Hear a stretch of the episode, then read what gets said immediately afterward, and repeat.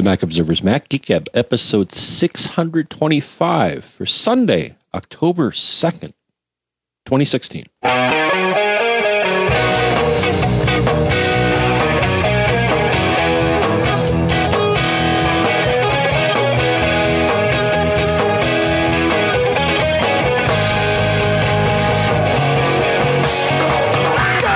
Greetings, folks, and welcome to the Mac Observer's Mac Geek Gab, the show where the goal is for all of us to learn at least three, no, no, no, four new things because we're going to answer your questions. We're going to share your tips. We sometimes share cool stuff found, not today. I don't think today, although it, that might happen too because uh, we never really know what's going to happen here. But that is our goal learning at least four new things for all of us, myself included.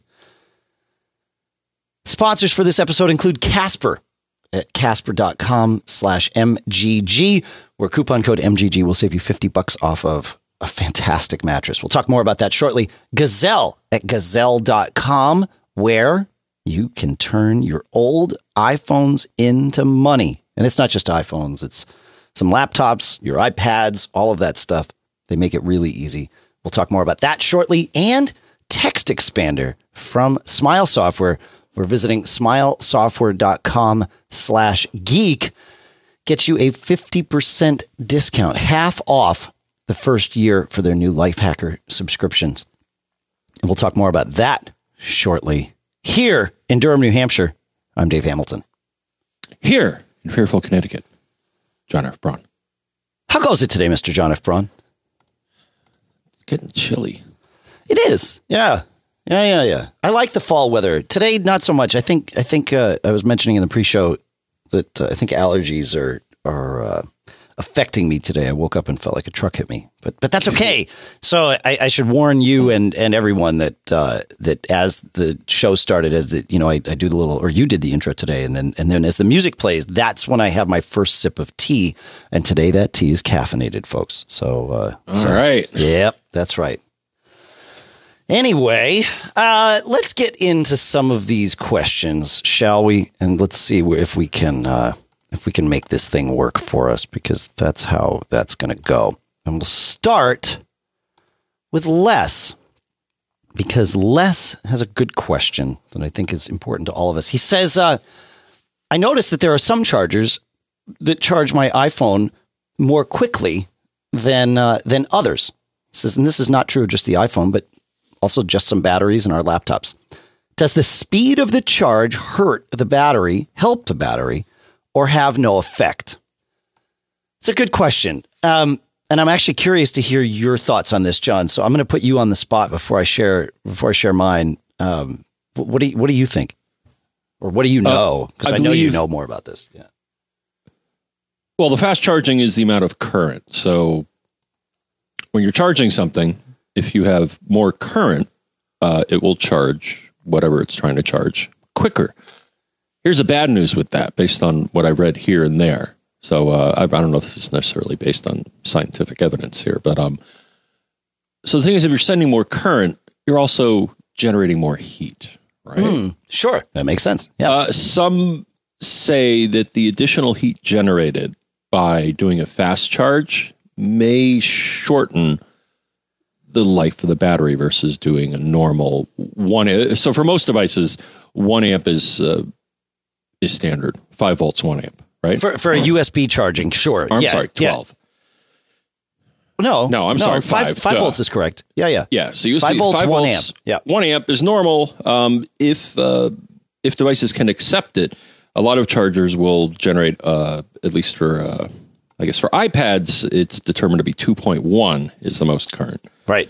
and for some strange reason, Android seems to be 2.0, or at least when I've seen chargers that differentiate, they're like, yeah, you know, here's the 2.0 amp port and here's the 2.1 port. But it's So some the- have said the additional heat may shorten the life of the battery. That's all I'll say is that. Though I don't take my advice here because I, whenever I can fast charge, I fast charge because I want to charge fast. Right. Right. Right. Well, so it's but it's up to the device to request more current. Correct. I, I mean, it it's it, it if you plug your um well, it should take as much as uh, it's designed to. as it's designed So to, right? So it, it, if you There's a component that'll limit the current based on what's designed to do. So if somebody tries to give it more, it should say, "Well, no, no, no." You the, the, the, a component somewhere in the should, uh, device, not in the that. charger, but in the device that says no, hold back on that. That's right. Yeah, and and actually with with iOS devices because it's not just limited to iPads. I'll get that in a, in a second. Um, with iOS devices, there's actually a different sort of handshake that happens to get all the way up to that 2.1 amp uh, thing. And and if the handshake it doesn't happen, meaning if the charger's not also built to do the handshake, uh, then it may not go all the way up to 2.1 amps. Um, it's and that's just the way that works, and makes it a little bit interesting for people that want to create chargers that will fast charge both Android and iOS devices. Like you said, sometimes they design them with separate ports, but also some companies, uh, Anker is one of them, A N K E R they have they call it their power IQ technology, but other companies have have something similar, just with it, without that brand name that will negotiate and, and go up higher. So yeah, I would. I, you're right about heat, um, but I don't take that advice either. I, I let it charge, and I trust that the device is smart enough to pull the current that it should pull. Um, but I will point out that it's not just the iPad. Uh, since I believe the iPhone 6 and certainly the 6S iPhones, if available, will take more than just the one amp of current. They uh, remember. I have, it's odd. I haven't tested this. I didn't even think about it until just now. I haven't tested this with my iPhone seven yet, but with my iPhone 6s, it would pull like like 1.6 amps or something. I mean, it was more than one, but less than 2.1, which my iPad pulls. And uh, and it's fun to have one of those handy little uh, USB power meters in uh, that, that you can get them from Amazon for like ten bucks or something. We'll put we'll I'll find a link to to either the one that I have or something similarly available, and we'll put that in the show notes. But uh, but it's handy. You just put it in line, and it'll tell you what the the voltage and the amperage is on the uh, whatever's passing through it. So fun stuff. Good question. And uh, yeah, I think I think you're safe to let if the device is designed to be fast charged. uh, I think you're safe to to let it fast charge, but don't. And you would have to go out of your way to do this. Five volts is, as John said, what what USB devices are built for. Don't try to re-engineer that and send more voltage to it than it was built to have, because that will break things in many, many, many cases. Right. Right. I mean, if it's designed for five volts and you somehow figure out a way to send it 10, that's bad. Right? Oh yeah, Okay. yeah, I've seen that happen. Yeah, that's right. You have. That's right. Yeah. I'm Yeah, almost you- certain that's what happened with that charger that self-destructed. Is that it was sending? It's like ah, yeah, 12 volts. Okay, Yeah. Let's let it through. It's fine. It'll charge faster. They'll good love enough us. for the car. It's good enough for the phone. Good enough for the car. yeah, that sucks. You have a you still have a dead iPad to show for that. So Yeah, I'll probably do the flat rate on it. yeah. Yeah, yeah. Okay, moving on to Michael. Michael writes uh oh, where's Michael here? Yeah, okay. Uh when I do a spotlight search for a file while my clone drive is attached, I find two versions of the file, one from my internal SSD and one on the external clone. I clone my drive daily to a 2 gig partition on a 4 gig external drive. Nothing wrong with that. Uh, I use this other partition for Time Machine. The drive is attached all day at work. Is there a way to tell Spotlight not to search the clone or a way to distinguish the real file from the clone without having to do a get info? Um, no, there is no way to, other than a get info, there's no way to, to tell the files apart. Um, there's two solutions here, and you should employ both of them, I think. Number one, go into system preferences, spotlight, and privacy, and add your clone drive. And, and drive is the wrong term, although in many cases it applies. But in your case, uh, it's we're actually talking about the clone partition. You've got two partitions on the same drive, but they mount like they're separate drives on the desktop, and we'll get to that in a second. So add the clone partition to the list here. You can add folders to this list if you don't want Spotlight uh, revealing results from those things. Uh, whether or not it actually indexes them is often independent of what happens in this list. I haven't tested it with Sierra yet, but but certainly with with previous OSs, I would add things to this list and they would still be in the index. They just wouldn't the the results wouldn't be exposed in searches. So so that will help solve your problem.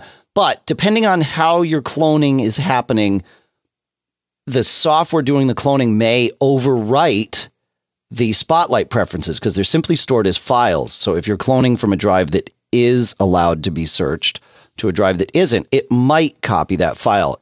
Carbon Copy Cloner, I believe, in Super Duper, both will preserve that state once a clone is finished.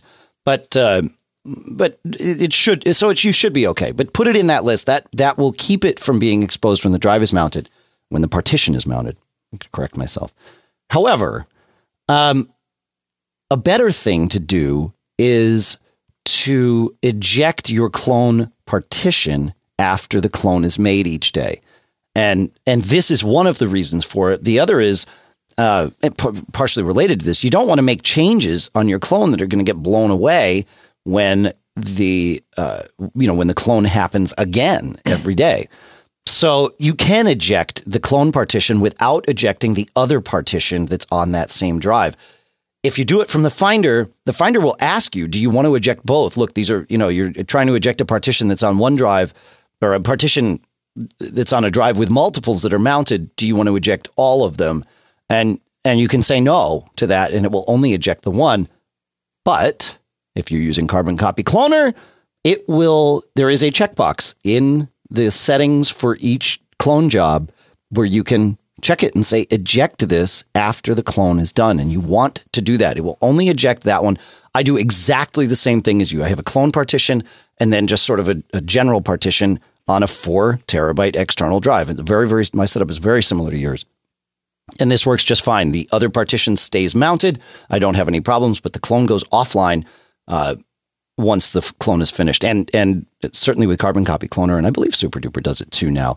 Um, it, it, they will mount the drive or the, the partition before the clone starts, and you're okay. So this is really the best way to do it. Keeping it offline as much as possible uh, limits your opportunity for choosing the wrong file, etc. That's my thoughts on this. Clone Wars, John. Spotlight Clone Wars. I don't even know if it's really a clone war.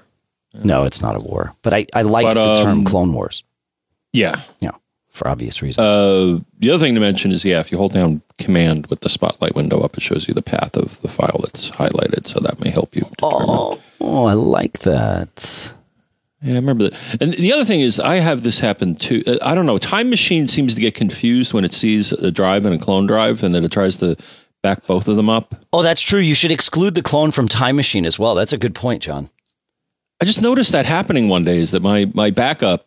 Uh, you know, so I do two backups on my Mac Mini. I do a carbon copy cloner and a Time Machine. The problem is the order I was doing them. So what I would do is it, it would start off with, and then I changed the order. But I would start off by having the clone drive mounted and um, and time machine would come along and say, "Oh, look, there, there's, there's two things for me to back up now," and I'm like, "No, no, no, no, no, no, no, there's not." but it, it, seems to think so because I, I, actually had one fail. It said, "Well, your your backup failed because you you don't have enough disk space allocated." And I'm like, "What?" Right. And I looked and I'm like, "I got plenty of space on my time." Oh, because it was trying to back up both the drives. Right. Right. Right. Yeah, I don't know why it gets dumb like that because it sees the same something. Yeah, yeah, well, that it, the the time machine settings are also stored as a file on the drives. Mm. Uh, hmm. so yeah, that's that's exactly right. Yeah, yeah, yeah. it gets it gets interesting.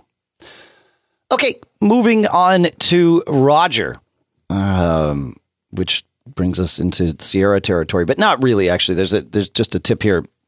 Roger wrote in. Roger, no, Roger wrote in and says, uh, "I discovered that my old friend Handbrake didn't work after installing Sierra. I can't find any chatter on the internet about it, uh, and if and when it will be upgraded to fix the problem. And and as it turns out, Handbrake runs just fine on Sierra, but uh, there is a tip in this here because if you download, and this is this is true of, of previous OSs as well, but when you download Handbrake, they don't have an Apple developer license that they can bake into Handbrake, uh, and therefore they when the app launches, it will say Handbrake can't be opened because it's from an unidentified developer. And that's the default uh, OS 10 or sorry, default Mac OS security preferences. You can fix this a couple of different ways, but the simplest way to fix it is to hold down the option key. Or sorry, not the option key. Hold down the control key or right click on the app and choose open. I know this seems the same as double clicking it, uh, but it's not. When you choose right click and open, it will give you a similar but not the same message that will allow you to bypass it and approve this app. And you only have to do this once. And after that, the app is on the, the systems list, your systems list of approved apps, and then it will launch just fine. So that's the uh, that's the trick. And sometimes with a new OS install, that list can get reset. It shouldn't, but I've seen it, and I think in Roger's case, that's that's what happened here. So, um, so just remember that if you see an app when you try to launch it, come up and say it can't be opened because it's from an unidentified developer.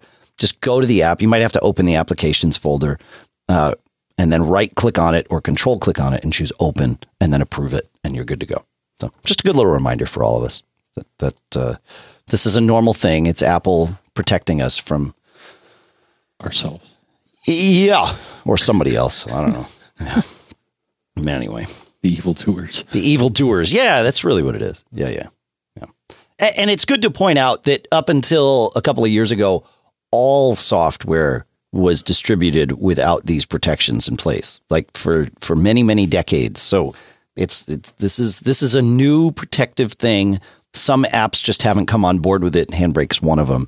Um, probably because it's developed and it's free uh, the way it's developed, it's it's available for free, and they don't want to pay for a developer license and go through. Frankly, I don't think they want to go through the headache of it. They just want to develop their software. So, good stuff. Uh, while we're on that subject, though, uh, I want to remind everyone that's using Homebrew, which is a package manager for OS 10, to update Homebrew for Mac OS Sierra. And and what you need to do is just go to your terminal and first type brew up brew space update and hit uh, enter and then let it do all of that and then do brew space upgrade and you yes you could do it on the same line with brew update space and and space upgrade but um, this will migrate you over to the sierra not only the sierra versions of your packages but also the the uh, homebrew moved its location so that it's no longer in a place where Apple will clobber its permissions regularly. You might have to update when you do that brew update. You might have to update uh, your permissions once just in order to let it update in the old location, and then and then it will migrate over. And hopefully, going forward, you won't run into any problems. So if you uh, if you're a brew user, and if you're not a brew user, um, it's worth checking out because it's a great way to uh, to kind of do all kinds of terminally terminal e things, not terminal things for your Mac. What's the right way to say that? Fun stuff from the command line. You you don't use Brew, right? No. I'm looking right now, see if Fink still works. Oh yeah, machine. I, My guess I still it, use that. My guess is it does. Yeah. Oh, it sees. Well, it updated its package list. Yeah. Yeah. Yeah. I guess this drink still works. Yeah. Anyway, I just wanted to throw that out there. I spent some time yesterday updating Homebrew, and and and actually, that's not just a Sierra thing. Even if you're still on a prior OS, it's Brew has still moved into a new home, and you should you should do those updates regardless anyway, because that's what keeps your packages up to date and keeps things running. So, uh, but it's easy to forget that. Oh yeah, I got to go do that. So, anyway, yes, yes. And it can be really handy. Uh, somebody in the chat room, Kiwi Graham, in fact, in the chat room at macgeekgab.com slash stream. Hello to everyone. Says that uh, he uses Homebrew for uh, the iPerf 3 network speed testing package, which is it's great. It just makes it really easy because if you wanted to install iPerf 3 otherwise, you'd have to download sources and compile them on your own and all of this stuff that's really a pain in the neck. And that's why package managers exist to take care of all of those headaches for you and all you do, installing Brew requires one command that you go to the, the website, which we'll link you to, and, and you just copy it and paste it, and it puts it in place. And then to install something like iPerf 3, you just go to the terminal, you say brew space install space iPerf 3 enter.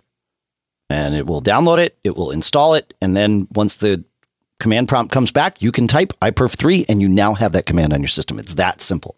So it's a very cool thing. It's not scary. In fact, it takes a lot of the scary stuff and makes it okay. The caffeine's working, John. We ready? Yeah. All right. Let's move on to Ken. Ken says, just got back from my first vacation in two years, and Mail is trying to punish me. The program crashed for some reason while I was away. I leave it open so I can send an away message. Uh, this has happened before, so I don't think that's relevant to the problem, but just throwing it out there. The problem is, I have a series of smart mailboxes for today's mail, yesterday's mail, one day old mail, and so on up to whatever number I need. For this vacation, I'll need 11. However, when I tried to duplicate the eight day old mailbox so that I could make the nine day old mailbox, suddenly every single mailbox using the rule received is exactly X days ago defaults to zero today's mail. The today's mail and yesterday's mail smart mailboxes are unaffected by this.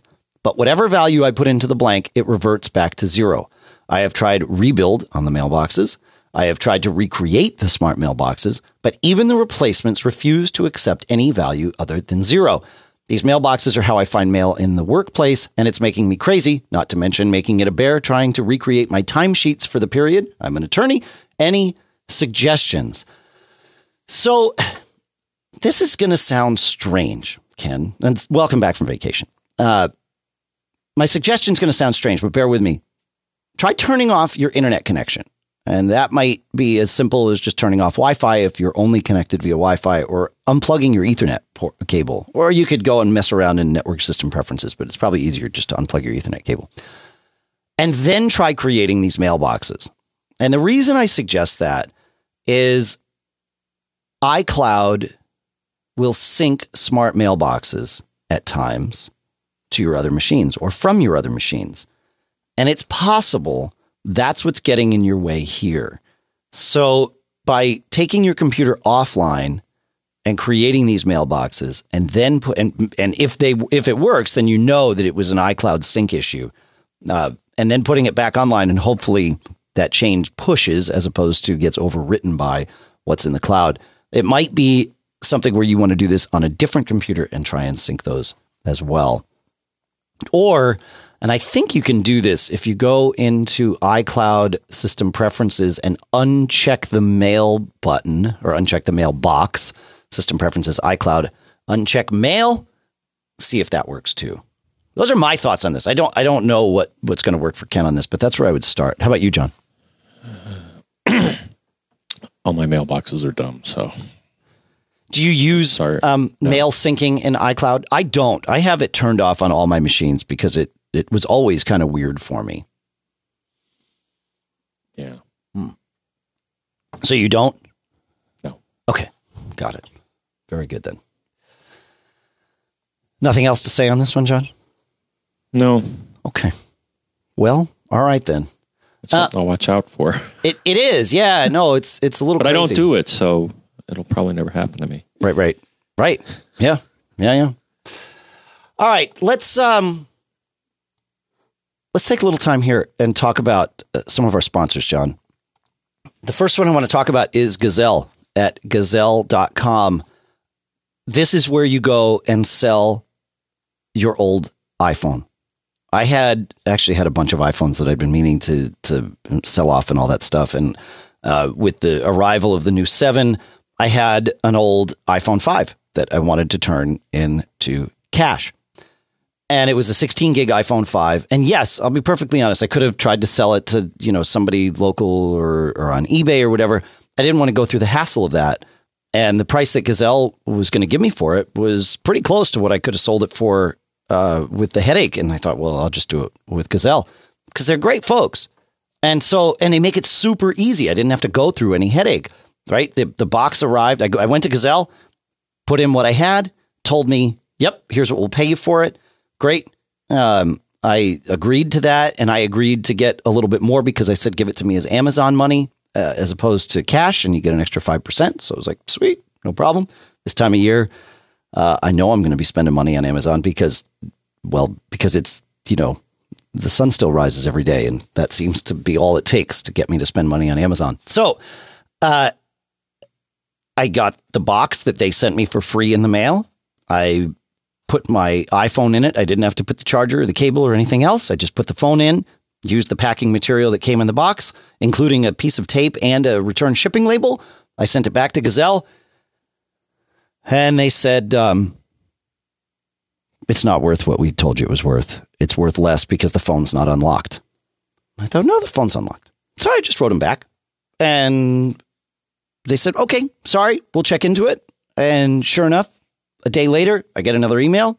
Yep, the offer is, you know, they they said they've raised the offer, but that's only because they had lowered it. But they raised it exactly back up to where uh, they had originally promised, and the money I, I got the money instantly, and that was that was that.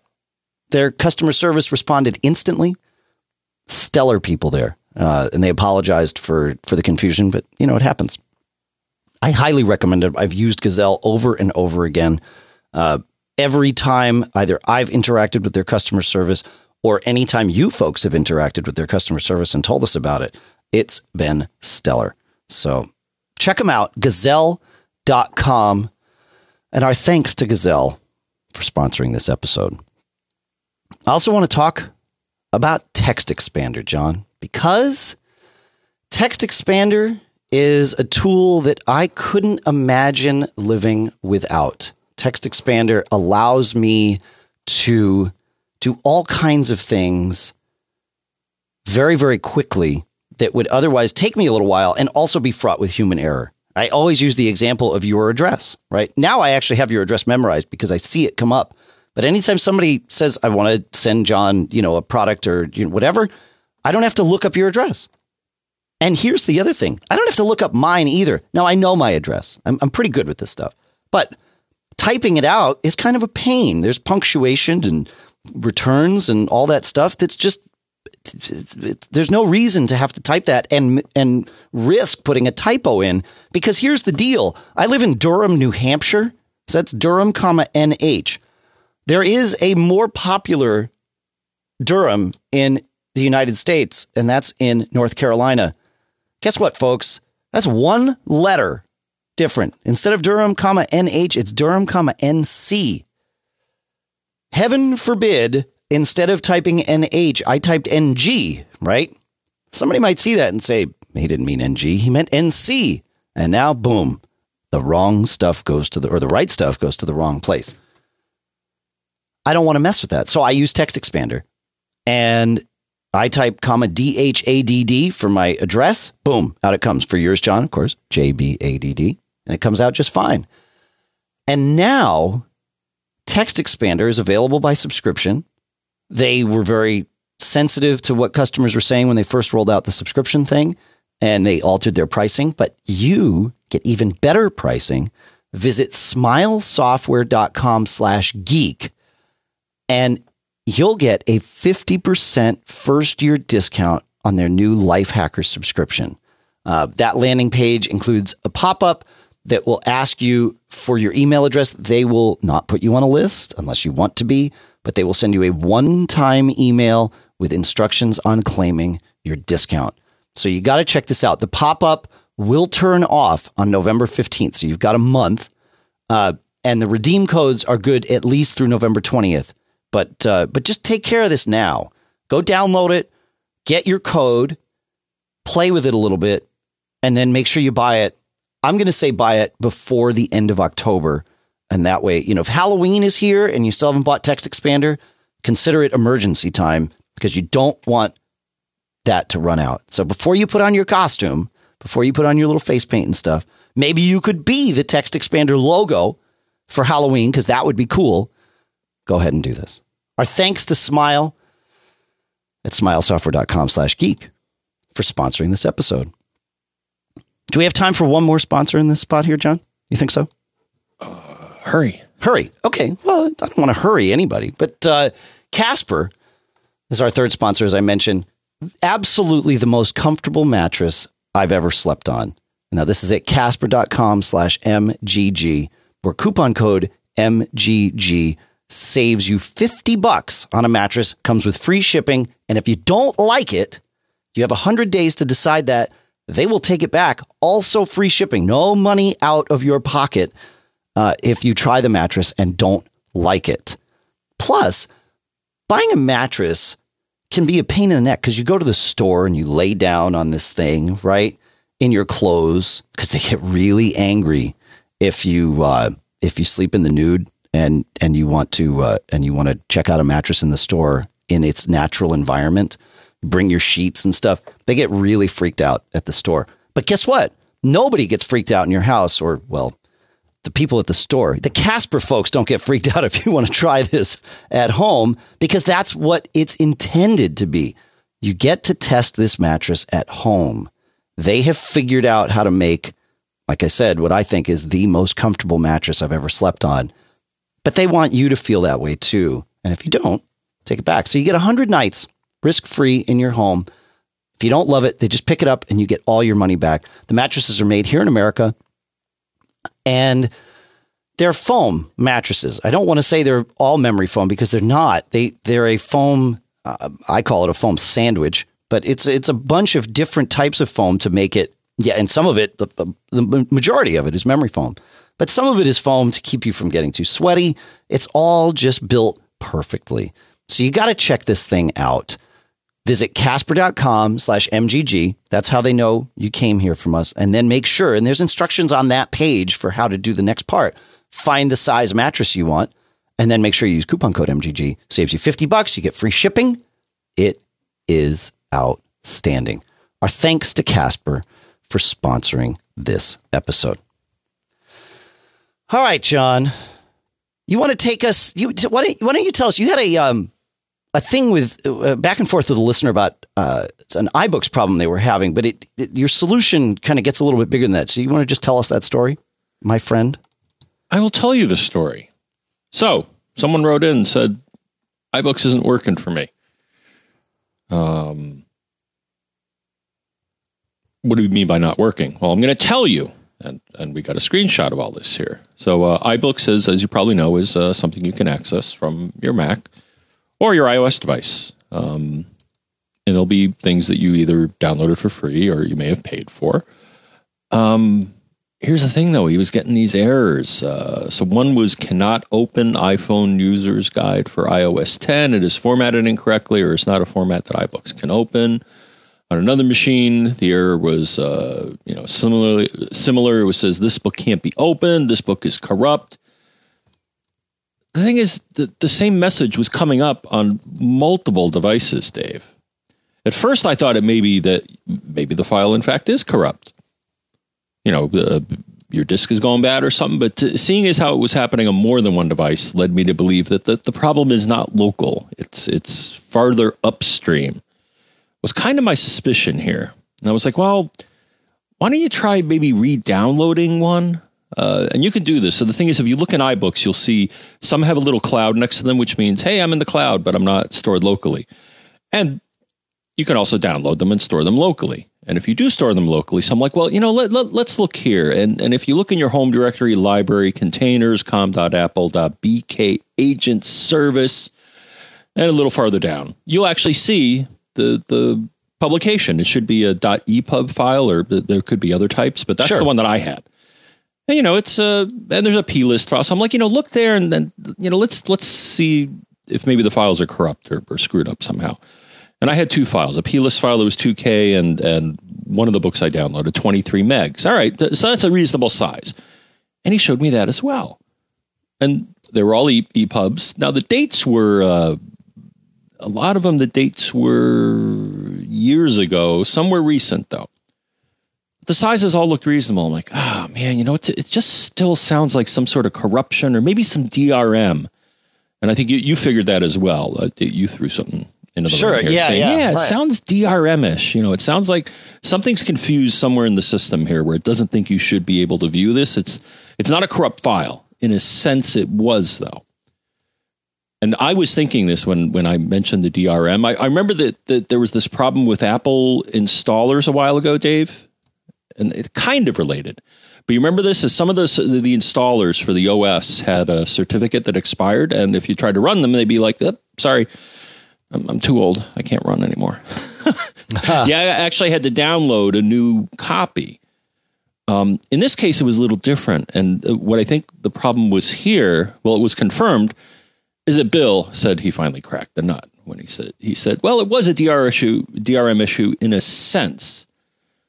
Um, so we said, "Log out of your Apple ID and log back in." That didn't quite do it. Really? Uh, some, Okay. Doing something similar solved the problem. And this is also an option in iTunes and in uh, iBooks. And I was looking at this as well, and I'm like, you know, I wonder if this would work. And what solved the problem, Dave, was deauthorizing and reauthorizing. Mm. Oh, I didn't think of that. Right. So signing out and signing back in didn't do it, but deauthorizing the device. Oh, of So what I'm thinking is it's some of DRM the- related. Yeah. So I think uh, because a lot of um, books and apps are, are tied somehow. If you go through the the various app stores or iBook store or whatever, a lot of things are tied to uh, your Apple ID or or your device being authorized. And I, I think what happened is that data got stale. Right. But once it, once he reauthorized, then everything seemed to work. So so in a sense, the the content that was already downloaded, I suspect, had an old certificate or an old key or something in it that by doing this deauthorize reauthorize, uh, all of a sudden brought it to its senses. So for a lot of these types of problems, logging out and logging back in solves it. But in this case, a deauthorize reauthorize uh, did the trick. That totally makes sense. Yeah. And that's No, kind of. it- I, I, I was grasping for straws though, because I'm like, what's left? And it's that. It's uh, the whole authorization process. Um, something to keep in mind also in this, uh, you know, especially. Well, I don't think it. Uh, no, it doesn't apply to iOS, but um, but it, you want to be uh, when you get rid of a device. We were just talking about that. If you're going to be selling a device, Yeah. um, not so much an iOS device, but um, but but computers you may want you may want to make sure you, you can only have a certain number of computers authorized to consume uh, content associated with your Apple ID. Right. That's right. Yeah. Yeah. No, that's great. I I, I had not thought of. I, I- it. I knew or it felt in my gut that it was a DRM thing, um, but I never thought about deauthorizing and reauthorizing the the device. That's smart. Yeah. Yeah. Yeah. Cool. Awesome. Thanks for uh, thanks for sharing that, man. Okay. Let's um let's go to some ancillary devices. Lauren has a question, and then and then David does too. So let's let's see what what we can get from Lauren here. Lauren asks, I was wondering if you knew of a good ODB2 device that works with an iPhone to give you diagnostic info for your car. I recently had the battery in my car go bad, and I have no indicator built in for the battery and would like to be able to monitor this in the future. So, do either of you use one or know of one that can work with an iPhone? So, yeah, I I actually use the first generation device from Automatic, uh, which is an uh, a, device that plugs into the ODB2 port in your car and tracks the uh, track. Well, it their app tracks a, a few things, including error codes and that. But but really, it it's built to track your driving habits and let you know if you're doing the right thing for fuel economy. And and it's it's actually I really like it because it kind of tells you, all right, you know that trip likely cost you X amount of dollars in gas, and what it's doing is is pulling fuel prices from your local area and knowing what type of fuel you buy, and that you know it's it's interesting. It's very I, I really kind of like it. When my daughter started driving, they have a cool uh, teenager like new driver tracker thing that that uh, allows her to earn points and things like that. And it really it was it was good. It helped her, you know, realize, oh, I'm I'm braking too much, you know, or breaking too quickly here, uh, you know, accelerating too quickly there, and and you know that kind of feedback after the fact is is nice to get. But third party apps are available that will read more data from the automatic. Uh, including all kinds of things like if I mean if you want like you know sport displays and all that kind of stuff that's available uh, so that that's one of them. They pardon. They do have a new one out, the Automatic Pro, which I believe is a it's a new hardware dongle, uh, and that's what's available now. So uh, from Automatic, I think it's uh, 130 bucks or something. So that that's the one I know about. I don't know about others, but I am seeing in the chat room here. Will run for fun suggests something called the Blue Driver for a hundred bucks. The uh, it's an ODB scan tool for iPhone, iPad, and Android, and it uses Bluetooth, which is what the uh, automatic does to uh, to communicate with your with your uh, with your iPhone. So, and yes, sir. Well, I'm going to mention one here because they gave us one years ago. Do they still exist, though, John? Days. Yes, they do. Okay, cool. All right. CarMD.com. And that still works, huh? Uh, it looks like they updated it. Sure. So, yeah, of um, course. Yeah, yeah, yeah. So it plugs into the, uh, and what is OBD, you may be asking? Onboard diagnostics. And two is the standard. Um, ancient cars like my 94 are pre Right. OBD. Uh, mine is that they call it 1.5. So these units won't work with my car. I actually have to do something different in order to, to read the, the codes. Sure. Um, the one thing is, I'm not sure if even if you had one of these, it would report a bad battery. The only way I really know about that is that I've uh, so I got AAA, which anybody who has an aging vehicle should have. But I actually had one time where I thought uh, where I needed a jump start. I, I, guess I left my dome light on accidentally, and so my battery was dead. Sure. And, uh, you know, so I called the AAA guy, and they actually have a special battery truck, and he came by, and he's like, "Yeah." Uh, you probably just need a jump, but uh, I got this uh, contraption here that's basically going to tell me the load, how, how, much you know your your battery can hold. And as far as I know, that's really the only way you can test for that sort of thing. Is uh, one of those things. Yeah. Huh. Very cool. Or I mean, I mean, the only thing is that sometimes you, you should get an indicator that uh, you know your alternator is failing, which means it's not charging the battery. But right. Right. I don't know if I don't know if you're going to get an OBD code telling you your battery is bad. Maybe you will. I don't know. Yeah, yeah, right. It, it, well, I, my guess is it depends on the car and how what it's monitoring too. So, yeah, yeah, cool. All right, fun. I knew I, and this is why I wanted to include it in the show because I knew we would get more than just the one thing that popped to mind for me. I, I had totally forgotten about CarMD. It had been a long time, so I'm glad to see that they're still not only still at it but uh, updating and they've got you know new product and, you know if you good. if you search on Amazon and you just search on OBD2 you'll find a whole bunch um, some appear to be very mm. inexpensive yeah right right well I mean it in theory it's it's there's not there's not a lot to these devices in terms of it just it's just reading the codes the the real trick is in getting that data to your phone in a in a way that's meaningful to you. And and that's where you know companies like Automatic and and CarMD and and presumably this um, this Blue Driver thing I think it's from mm-hmm. Lemur monitors but uh, but that you know that's the value they're providing is okay you know now you yep we've got the data. Now let's show it to you in a way that that actually helps you. So. Yep. And cool. I remember that the last time I used um, and I use the, the, you know, they give me a review unit. I remember one time I actually ran it on one of my parents' cars and it gives you, it's like, okay, you got this code, this code, this code. That probably means that this is broken. Right. And here's how much that should cost you in your area to get fixed. Ah. That's so you know if it's like emissions related, it may be well you may need a new catalytic or, or you know right. for example, or you know this is bad and you, you, you know uh, so they draw on their you know I guess uh, yeah. A database of, uh, okay, if, if these codes come up, then that means this thing is broken. And, you know, here's, here's how much money you need. Yeah. Yeah. Cool. Very cool. Okay. Uh, let's see. Moving on to David. David's got uh, a Dropbox question, which is important. Uh, he says, if I have folders in sync through Dropbox on two computers, all is perfect. Then one computer's drive crashes. Will the new drive I set up from my clone realize the Dropbox folders, Dropbox folders on the newly cloned drive are old and thus pull in the most recently updated files from Dropbox's servers? This hasn't happened to me yet, but I'm preparing for the worst.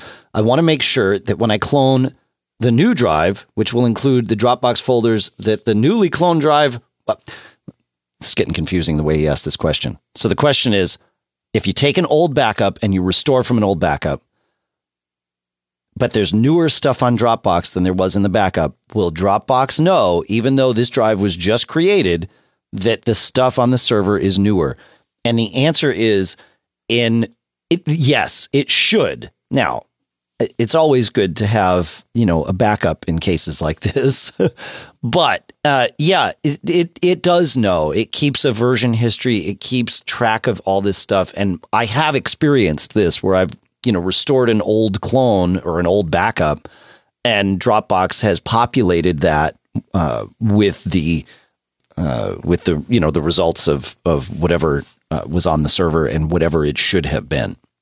So yeah and and that and that's a good question because it I I remember the first time I went through it I was like oh I was I had the same concerns that David did. So so yeah definitely. It uh, it works. It, if you can have a safety net of another backup obviously that's helpful. Dropbox does keep even for a free account Dropbox keeps I believe 30 days of uh, history online. So if you delete something you can go and get it back. If you overwrite a file you can go and get it back. So um, so and it it, it works, but uh,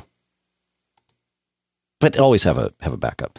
While we're talking about syncing software, I want to I want to mention something because uh, for a long time I was using what was called BitTorrent Sync and now it's called Resilio Sync to sync my my documents folder. I actually used Dropbox initially. Then I used Synology's Cloud Station for a while, but it was kind of got kind of flaky uh, for a little bit, and so I wound up moving to Resilio or BitTorrent Sync, which is now Resilio Sync.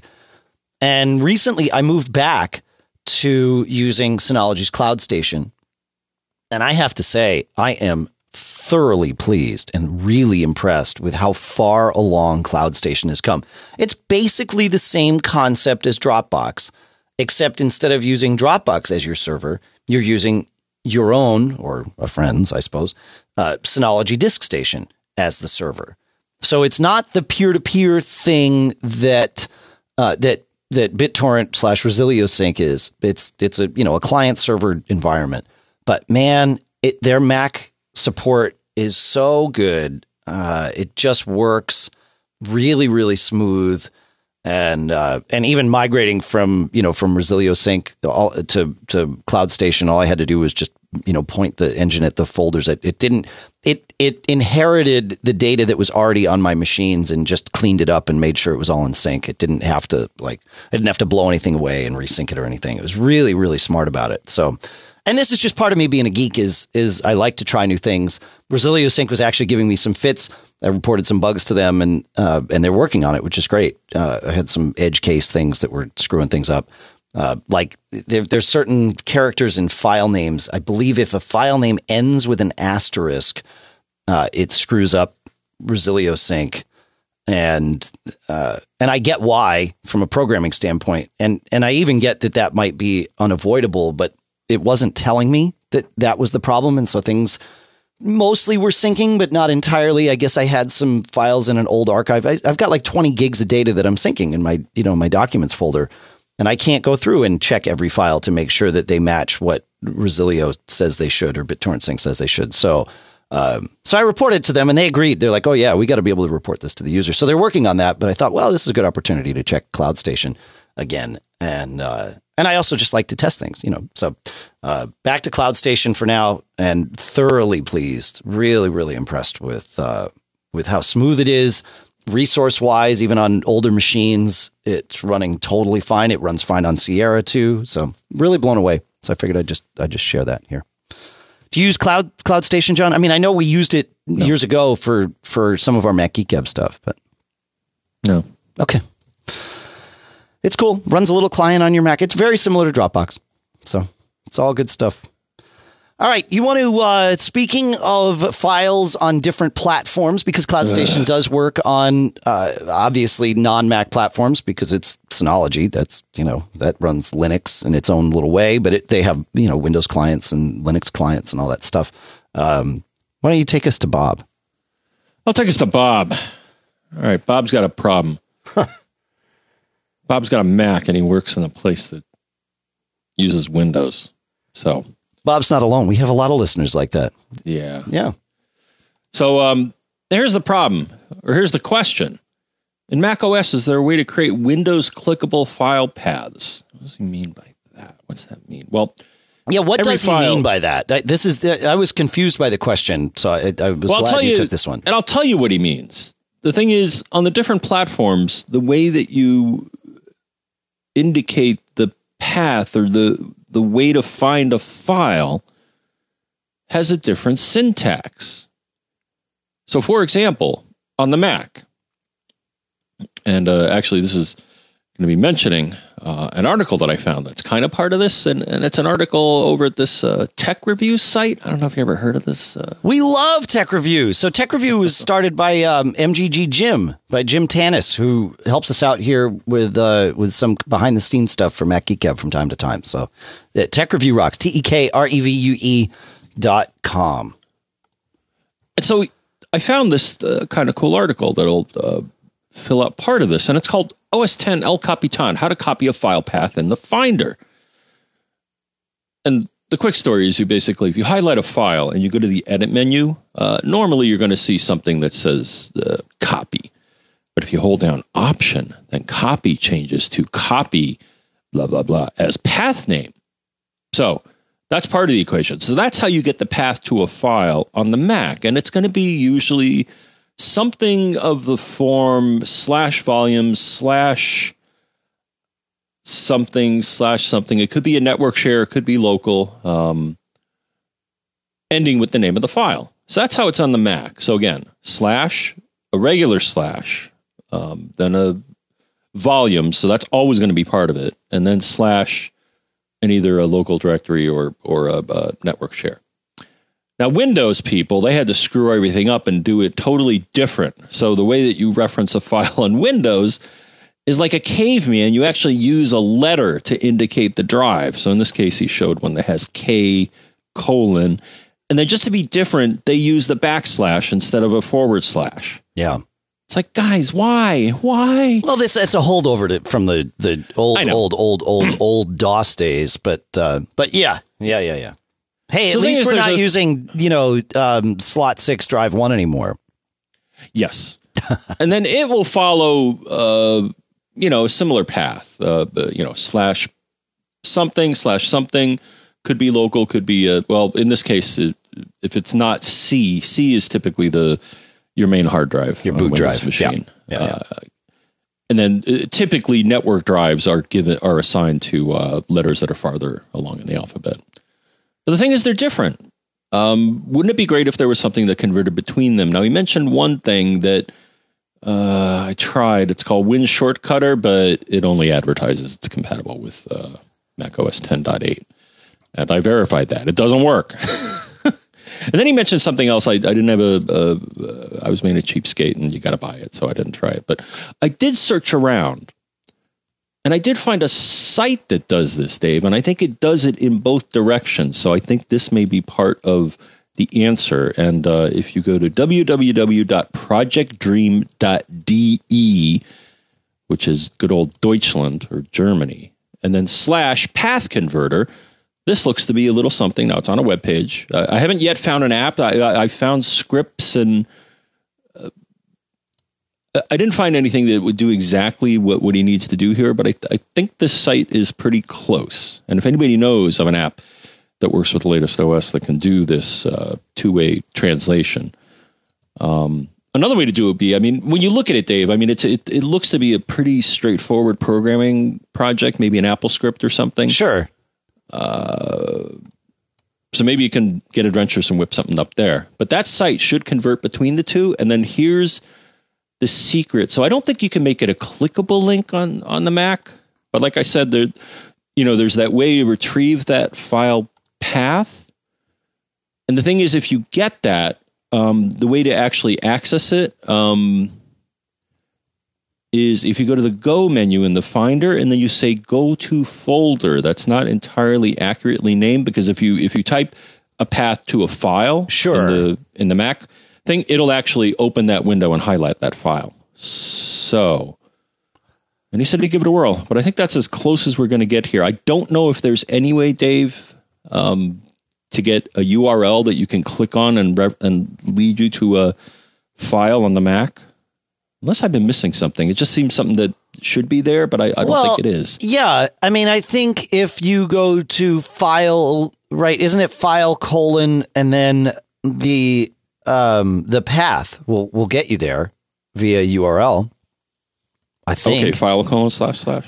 Uh, I don't know that it's slash slash. Let Let's see. Hang on. Let me let me try this. So I'm doing file colon uh, slash users slash Dave, and that brings me up. So it's single slash. It's whatever the path would be. It's file colon and then the path, just like mail to colon and then an email address. There's no slashes in there, right? So it's file colon and then whatever the path is, which presumably starts with just a um, you know a single slash. So um, yeah, yeah. So file colon all lowercase. Where are you But- typing this? Uh, I typed it in in Safari, Uh, but I mean it's Right. a URL. uh, You know, so I mean Safari is a great place to to to you know test URLs because it knows what to do with them. Um, but as Well Run for Fun says in the chat room, if it's not a local file uh, or on a locally mounted volume, you can use SMB colon slash slash or AFP colon slash slash to to get to um, either SMB or or AFP shares out on the network. Right. Yeah. Yeah, yeah. Yeah, fun stuff. Cool. Um all right, you want to uh let's talk to let's talk to Michael. Let's bring us to Michael there, John, if you would please. Michael had kind of a rant, I think. He did, but it but it brings in um well, I mean he, he, it was a rant about the MacBook Pro and and where it is and maybe where it's going, but uh, I figure that's timely because I think within the next couple of couple of 3 Yes. weeks we might be seeing something new along those lines. So All right. and, So and here's you Michael's. can you can summarize you know whatever. Yeah, yeah, yeah. Um, I'm going to summarize. So, so Michael says, um, "Where's the power in the PowerBook?" Of course, that's basically what he's saying. Yeah. it's like, "Where's it at, man?" Doesn't have the juice anymore. Is is what he he uh, what he's proposing. So he's saying that the MacBook Pro isn't isn't powerful. It it do, it isn't deserving of its predecessor's power uh, n- nomenclature. Is that right? Correct. And he uh, and he follows up, and, and this is where I did some digging. So Sure. like, why is Apple reluctant to ad- adopt NVIDIA graphics and i7 processors, which uh, PC laptops use? Um, so the thing is, I fired up our friend here, Mactracker, which is the uh, to me the best way to access a database of the capabilities of various Macs. Sure. And the thing is, if you choose wisely, you can get a Mac laptop with the features that he wants, which is a so it sounds like two things is an i7, and that's not really too much of a problem. Um, but the thing is the graphics, and that this is where you got to. Uh, and I did this even when I got my MacBook. The thing is, depending on the MacBook Pro that you get, it may or may not have decent graphic capabilities. Um, so there's two types of graphic chipsets that we're going to talk about here: integrated, which I'm going to call Wimpy, Okay. Yeah, built into the CPU, low power, low battery consumption, and low output. and low, uh, relatively low graphics power, Right. And it uses system RAM. Right. Okay, so it's going to make that, that slower because the system RAM is is typically slower than you know, Sure. dedicated. The other type of graphic chipset is uh, what they're going to call discrete, and that is something like an NVIDIA or uh, other vendors where they make an explicit uh, graphics processing unit.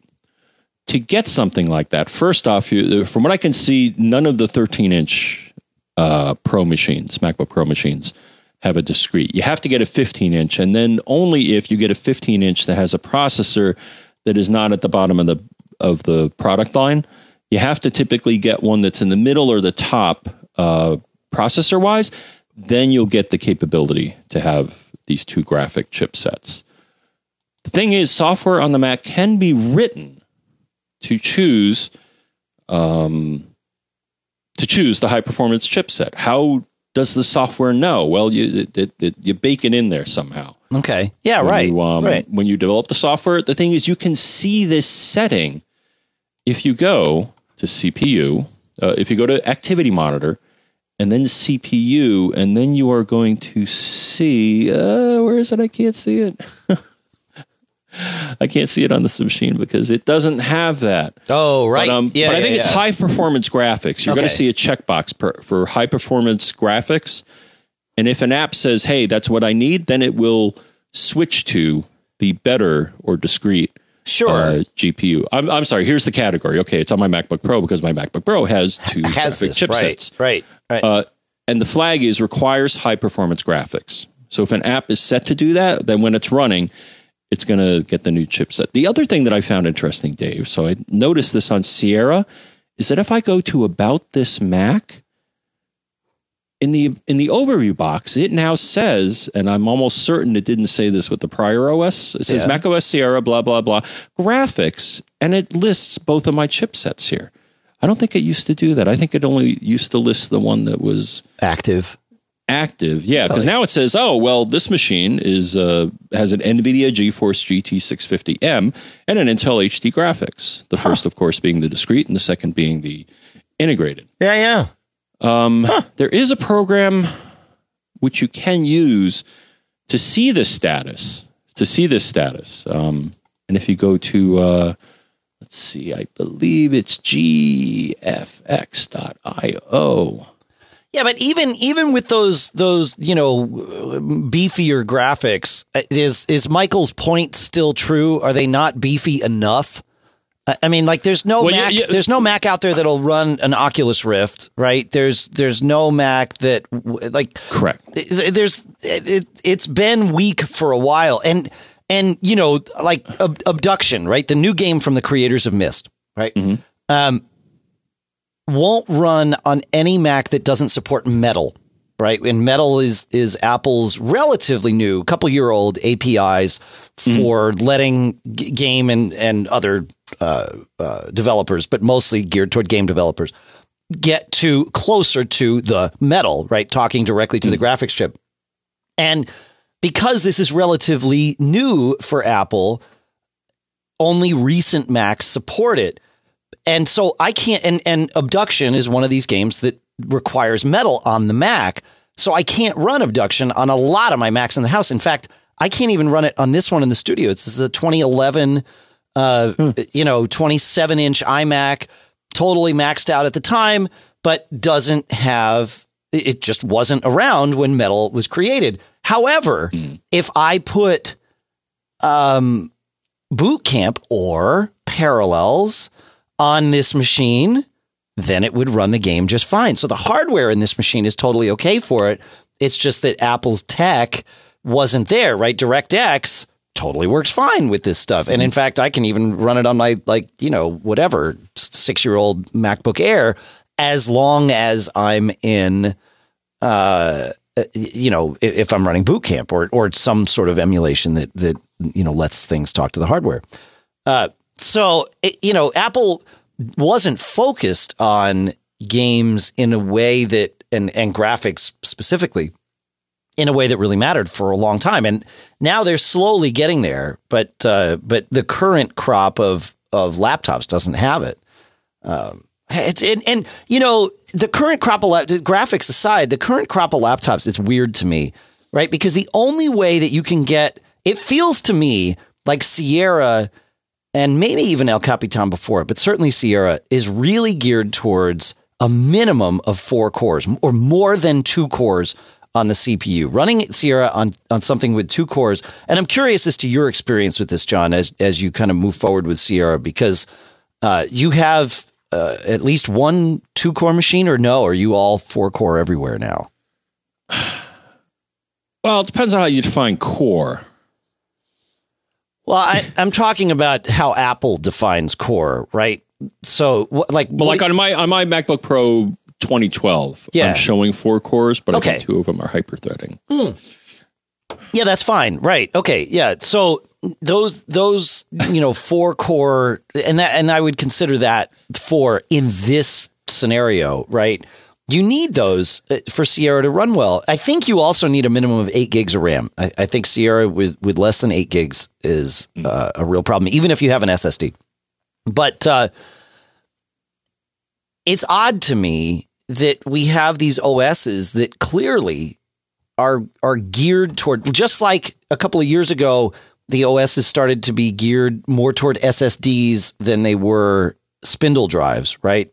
You know, now it's four cores, not two. Apple's entire laptop line, with the exception of the 15 inch, is all dual core, right? You know, even the mm-hmm. 13 inch MacBook Pro is dual core, it's not quad core. And that just seems odd to me.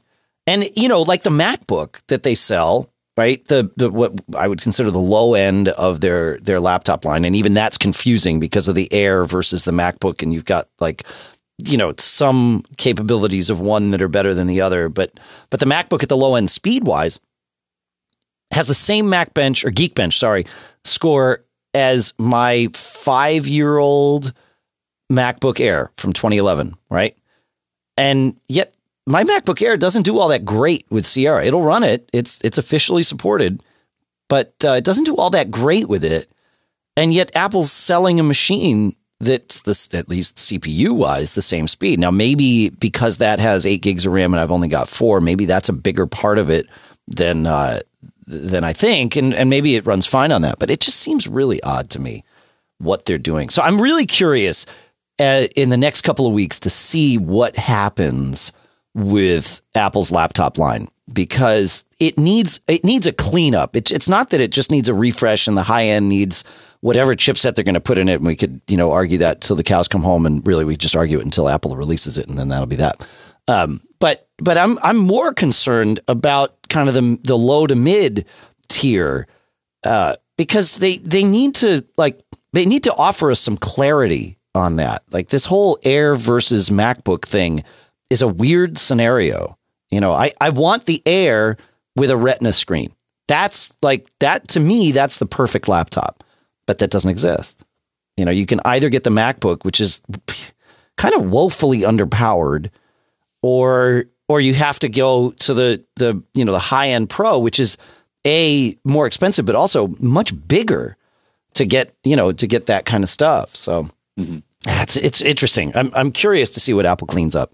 Um, it might wind up yeah. costing me a lot of money because I think we, we need a fresh crop of laptops here in the Hamilton household. At least the kids certainly do um, for school and stuff. So yep. it should be interesting. I, I would like to buy them refurb machines once Apple you know refreshes this, and maybe I can because they they really like the 15 inch screens. So so that might open like the 15 inch MacBook Pro right now is a great machine and will last someone a very very long time. I feel, but but anything else, yeah. it's like eh, I don't but, know. um, but to his point, so one, so even though they do have wait, wait, hang okay on, graphic. Talk to me about CPUs. I, am curious as to your thoughts. We can go back to graphics if you want, but I felt like we exhausted that. But if you if, if there's something more to say, that's great. But, but well, I mean, if you want, CPUs I mean, I'm here, looking here. You know, I mean, the the the latest 15 inch machine does have a four core option if you if you want it. Right. Oh no, it, it I think that's the only way to get it, right? Can you get it without um uh, the only choice I see is four cores. Yeah, right. So. No, that's but that's like that's a monstrous machine, but you can't get a 13 inch that way, right? right. Ah, it's crazy. Yeah. But I guess in general I would agree that the uh, you know, and a lot of the even the discrete graphics are all M. We're clearly know, going in, back to graphics. Okay. Well, I'm just saying if there's an M in there, that indicates that that's a mobile graphics chipset. So right. you're not going to get. Uh, and it seems that Apple doesn't want to take that direction. I mean, other vendors do. Like when I used to get Dells, I would get beastly, super high performing machines. I mean, they they chewed battery, but sure. they did what I needed. You know, if you wanted to pay for it, you could get a hulking, you know, heavy, kind of unwieldy laptop that was basically a desktop. Right. That's what I'd always get. You right, know, right. I, I, would tend towards the higher end because I was doing graphics. I was doing stuff that actually needed the you know a better processor. Yeah, yeah, so. yeah. But make sure you get eight gigs of RAM because you can buy a 13 inch MacBook Pro brand new from Apple right now, and the default is four gigs of RAM, and um, and a dual core. I mean, it's a you know it's a decent dual core processor, but uh, I don't know, man. It seems kind of crazy to me. So. I'm curious to see. In fact, if you have to buy a laptop right now, see if you can wait about two and a half weeks because I think you're going to have different options to choose from. Yes, I, have I've seen the rumor. Yeah, yeah. I mean, it's got to happen. You know, even even Tim Cook sort of acknowledged it, right? Somebody emailed him and said, "What's the deal?" And Tim's like, "Stay tuned." All right. All I got to say, Dave, what the heck is photo analysis D? oh, dude! And why is it why is it taking up 200%? All right, so let's For, have this days. conversation. This is important. No, I because I- noticed this. it- so wait a minute. You're dealing with this too. You don't run iCloud Photo Library, right? No. No, and it seems this photo analysis is a busy little beaver here doing something. I- and if you quit photos, of course, it keeps doing whatever it's doing. So clearly, it's doing this with uh, your existing photo library or the things that it's pulling down from PhotoStream, which happens in the background, whether whether or not Photos is open. Yeah. And and this is what drives me crazy on my MacBook Air, right? Because it's the, you know it's like a it's not a super powered dual core. It you know Well, it's a one point something. one uh, point seven, I think, is what I got it with. Yeah, yeah, yeah. But uh, you know, and this is like, this is the problem: is these kinds of things. Like, if I could tell photo, uh, photo, what, what is it? Photo library D. You said it. photo analysis. Photo D. analysis D. That's it. I wish I could like not have that run if photos wasn't open. Like, look, I need to do other things with my computer. Just stop. And so I actually do. I use App Tamer, right, to uh, to keep that thing at bay, especially on my on my MacBook Air, because I need the CPU for other things, like you know everything else that I want to do at the computer. Yeah, it. th- This is the thing that's it's driving me crazy and it just doesn't stop. It you know I don't add a lot of photos to to my library. I mean maybe, what I mean maybe ten maximum ten a day, right? It's not like a ton, and and yet this thing constantly. I turn on you know I wake up my MacBook Air and it's like oh okay I'll come back in five minutes maybe ten when you've sort of finished, but not really because Photo Analysis D is going to fire up again for some reason. It's not like I have thousands of pictures pouring into my library every day. What is up with that? They got to get that under control, man. God, drives me crazy. I don't know if you could tell, but this is a sort of a sore point for me. This is why, you know, what did uh, I was I was we were ranting about something else and uh in in our TMO staff meeting like before the meeting began the other day. And it was just Jeff and I and John Martellaro joined and and he heard it was a rant like this, but it wasn't about photo analysis D. And John said, "Ah, are we pining away for the days of Snow Leopard again?" And it's true. It's like you added too much crap to the OS. Just like like find me a way to slow that crap down. Drives me crazy. All right. Right? I mean, have you figured this out? What is it doing? I don't. Know. It's like Jiminy. That's all I have to say about it. What is up with that? It, and this is what I say when Apple is is assuming that we all have four core machines. This is exactly what I'm talking about. It's like like processes like this that are just going to go nuts and suggest D. I mean, it's constantly rebuilding my my uh, my spotlight indexes. It's like guys, but maybe whoa, let's slow down on that. Let's let's slow down. Can I just use my computer? Like when I wake it up, this is a really bad time for you to decide to index all my photos and everything again. Maybe I woke up the computer because I want to use it. Like that might have been the reason. It wasn't so that you could just like chew up 100% of my CPU for a good long while. And Brian Monroe in the chat room is right. He says, I need a faster system to run the OS I'm running. Well, yeah, but I, I like, I want to be able to turn things off. It- Photos is a big one because it not only chews up CPU, but it chews up people's bandwidth in ways that are is uncontrollable. We just had had a couple of listeners saying how if I have like had, we had uh, a MiFi right, Jerome. This was, and I'm doing this up from memory, but he said he has a MiFi uh, and he lives on a boat. Like this is cool, you know, and like a long vacation with his family or whatever. Maybe he just lives on a boat, and uh, and he uses a MiFi. So all of their iOS devices think that they're on Wi-Fi because that's how you connect to the MiFi. And when you're on Wi-Fi, photo library or photo stream, whatever it is, just starts blasting all your pictures up. How do you stop that on iOS? It's because otherwise it's going to use all his cellular bandwidth. There's no way. You can't. Impossible. Sorry. We're just going to go ahead and do this anyway. Sucks. What, what do you think, John? What what problem do you have with photo analysis D?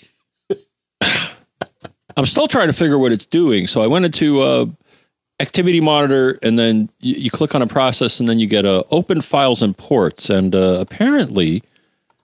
So I'm looking users, my name, library, containers, com.apple.photoanalysis analysis d slash data. And when I look in that directory, there's like nothing. There's like 10 megs of data in there. It's like it, it's it's doing all this work, and I don't see the output. Here's the interesting thing. I oh maybe photo analysis D is a Sierra process because I don't have it on the computer I'm on here. Uh, because this one's still on El Capitan. Because Tascam, you know, will take for freaking ever to build uh, OS 10 or Mac OS drivers uh, for the new OS. But we'll, we'll save that rant for another time. Um, but Photo Library D would do this on on El Capitan too, but it seems like photo analysis D on Sierra is even even worse. Yeah, man. Drives me crazy. Yep, I can see it. The, so the last entry in that open files and ports list is something in my master. The, yeah, it's it's it's just tearing through all my photos. Just again. Let's just use the word again because you know that it's already done this at least once. Right. I mean, you've had Sierra on this machine for a little while, right? A few days, yeah. Yeah, a few days. If you can't get your job done in a few days, maybe that particular process should be rethought. Just, I'm just, it's just a suggestion. But if you worked for me, you wouldn't do that to people's computers. We wouldn't, we wouldn't ship that crap. Yeah. Yeah. All right. That felt good. It did. We needed that. Oh, goodness. I want answers. Yeah. All right. Let's um. I I I, I stepped into this, so let's uh let's go let's go to Jason here because it I don't know maybe I didn't step into it, but it's close enough to to Jerome's thing traveling. This is there's a there's a good heads up on this here. Um, because I don't want to get into the photos questions because we don't have time for that, but we got maybe time for one or two more. So, uh, Jason asks, he says, uh, I'm traveling to Europe for a few months and I'm looking at options for cell phones. I don't need a ton of calling, but text and data would be necessary. Uh, and and so I suggested, or I, I mentioned that we used three UK uh, for our our sims in throughout Europe, but this is the trick. You have to uh, because of the way, presumably because of the way the regulations are. You have to. You can use your sims a Europe sim throughout most of Europe without incurring extra like data roaming charges. That that that problem was sort of mandated uh, throughout the EU because of or a solution to that problem was mandated because people were getting screwed when they just like hopped over to a different country and they'd suddenly find themselves. It'd be like in the states here, you know, me going down to visit John and paying data roaming charges. It's like no, no, no, no, no, no. that's not cool. Uh, so you got to look at the plan that you get and make sure that you're not paying data roaming charges. But but it's totally possible and and uh, and and should work out. However, the country of origin of your sim is the only country from which you can add money or or you know credits to your sim. So we got, uh, in fact, a listener sent us uh, a bunch of sims before we left on vacation, which great. And Lucas and I, my son and I, were able to go through and buy like via PayPal and some shady operation credits for two of them. And then even that shut the wall on us. And they're like, no, you have to be in the UK to buy this. You need a UK address. And it's just some legislation that says you can't be in one country and top up a SIM from another. So thankfully, London was our first destination. And once we got there right in the airport, we were able to top up the other two sims for for people. So you just got to plan a, for that. There's really going to be no way unless you have a friend in London that you can just send money and then they can put credits on your account. That honestly would be the easiest way. But it, it's it's not a problem doing it when you get off the plane. Uh, it took us like five minutes.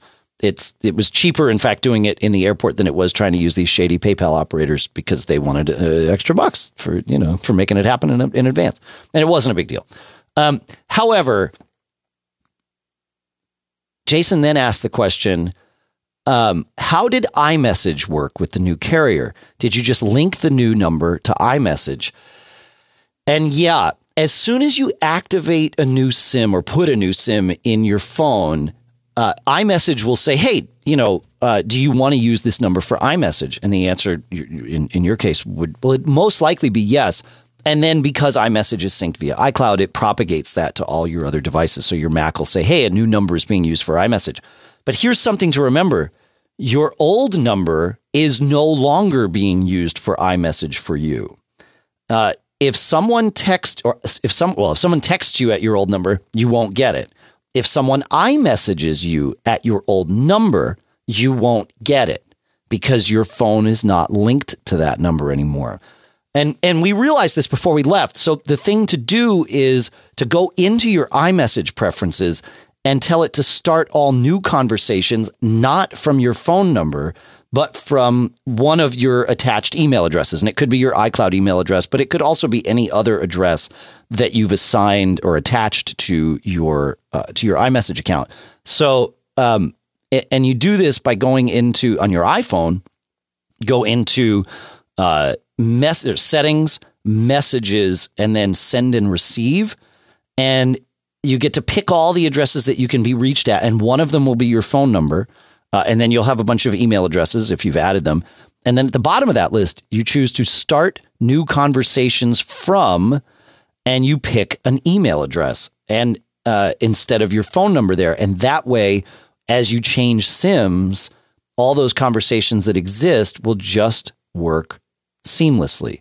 And you can can and should do this on your Mac too. For years, I thought it was best to start conversations from your phone number, uh, and that's true right up until the point that you change phone numbers uh, because you're using a different SIM, and that's what happens with a different SIM. So, just wanted to throw that out there. Uh, any any thoughts on this, John? Does it, does it do what I say make sense? Yes. Okay. I'll yeah. remember it the next time I well, run into I, that situation. I recommend everybody just change their iMessage to start coming from an email address like right away. And then if you ever find yourself in that situation, you don't have to worry about it because m- chances are all of your existing iMessage conversations are now linked to your email, not to your phone number. So I, I think that's how I'm set up already. On the Mac, you would go into messages, preferences, accounts, choose your iMessage account, and then at the bottom of that window, it says start new conversations from and you can choose whatever you want. Ah, and I'm doing mine from my email address. Yeah, but it's different. You can, I mean, you can the the, the pref, that preference does not propagate uh, across iCloud. So you could have your right, phone right. start from your phone and your Mac start from your email, or vice versa. You could have your phone start from your email and your Mac start from your phone. I, I recommend homogenizing it and, and keeping them all in sync so that you're not driving yourself crazy. But uh, you know, set it to an email address that you will always have so make sure it's not like you're, you know, at comcast.net email or, you know, whatever your provider is because if you're. Oh, you're, it's mymac.com. Yeah. Okay. Yeah. There you go. Right. Yeah. That'll yeah, never go away. I hope. Yeah. Right. Yeah. I use my Mac Observer address because I, I own that domain or we as the company own that domain. So it's, you know, presumably, although I guess if we ever sold Mac Observer, I would lose that. Uh, maybe maybe I wouldn't. Maybe I would make that yeah. part of the deal. I need to keep that email address for a while. But anyway, it's um yeah. uh, there you go. So that's uh, that's Jason, and I think I think that's going to be our time for today. I was hoping to get to a couple other things, but uh, you know that's uh, sometimes a good rant just has to come out. It's all the caffeine today. I doubled down, John. About halfway through the show, uh, I realized I needed more uh, hydration, and instead of grabbing water out of the fridge, I grabbed a, a Mountain Dew. So, oh boy, yeah. That's good though. Helps with the allergies. And it didn't, you oh, know, yeah. I, I always joke, but it's not really a joke, it, that caffeine um, further reduces my tolerance for humanity or further uh, increases my impatience. But, uh, uh, but I think we did okay here today. Yeah, Mountain Dew, that's got the juice, man. It's yeah, I like it. I actually like Diet Dew because that way I don't have to deal with the sugar ebbs and flows that, that come with the uh, yeah with the sugar there. So know. yeah, from what I recall, uh, for for caffeine content of sodas, uh, Mountain Dew is uh, it's not like Jolt, but uh, remember Jolt? Uh, Jolt had more sugar. I think I thought Mountain Dew had more caffeine. Mountain Dew has uh, 54 milligrams per 12 ounce can. Nice. Well, they have to put that stuff on there now, so it's good. But co- like a cup of coffee has has far more than that. So like significantly more. Just take NoDoz. Just get your Oh, just yeah, your caffeine. just chew on the caffeine right there. yeah, that's good. Yep, that's how it works. And if you're chewing on the caffeine and you want to let us know about it, you could send an email to feedback at macgeekgab.com. Did you say feedback at macgeekgab.com? I most certainly did say feedback at macgeekgab.com. Unless you're a premium subscriber, in which case you can email premium at macgeekgab.com. Premium subscribers that were uh, mentioned in this episode were Michael, the Spotlight Clone Wars, Roger with Handbrake, Ken with his mail issue, David with his Dropbox syncing question, and finally Jason with his iMessage uh, question which is uh, always good. Thank you so much for being a premium subscriber. You can learn more about it at macgeekgab.com. And uh, we really, really appreciate uh, all of your support. Also, appreciate our sponsors' uh, support. And that's, uh, well, we mentioned in the show, we had Gazelle at gazelle.com. We had TextExpander from Smile at smilesoftware.com slash geek and Casper at casper.com slash mgg. We appreciate everybody that's part of our Facebook group. I want to point out something. Somebody uh, reported an issue with, oh, I can't remember exactly what it was, but kind of a weird, I think it was an iOS issue, but it might have been a Sierra issue. There are Apple engineers that are part of that group and participate uh, generally in the group in terms of both answers and questions. But one of them saw this note and said, "Hey, I want to, I want to file a, a radar about that." And uh, and oh, it was it was about the phone waking up when it shouldn't be. The, the whole it was the the, the iOS uh, raise to wake thing, and it was happening when it shouldn't. And he said, you know, tell me all about it, and he got the details, and he filed an internal bug about it. So the Facebook group at uh, slash Facebook is a great place to be, not just for that reason, but that's certainly one of them. We've got really, really great folks that are a part of it. So join us over there. We would love to have you. I think we're closing in on 1,500 members on that one right now. So it's all really, really, really good stuff. I also want to thank CacheFly, C A C H E F L Y.com, for providing all the bandwidth to get the show from us to you. Other sponsors in the podcast marketplace include Fat Cat Software at fatcatsoftware.com slash MGG, PowerPhotos, and iPhoto Library Manager. Otherworld Computing at macsales.com, Barebones Software at barebones.com. And all of you, thanks so much. John, you got us into this mess today. Why don't you help and get us out? Three words of advice. Three? Three. Three. Oh, I know what they are. Don't get caught. Made on a Mac.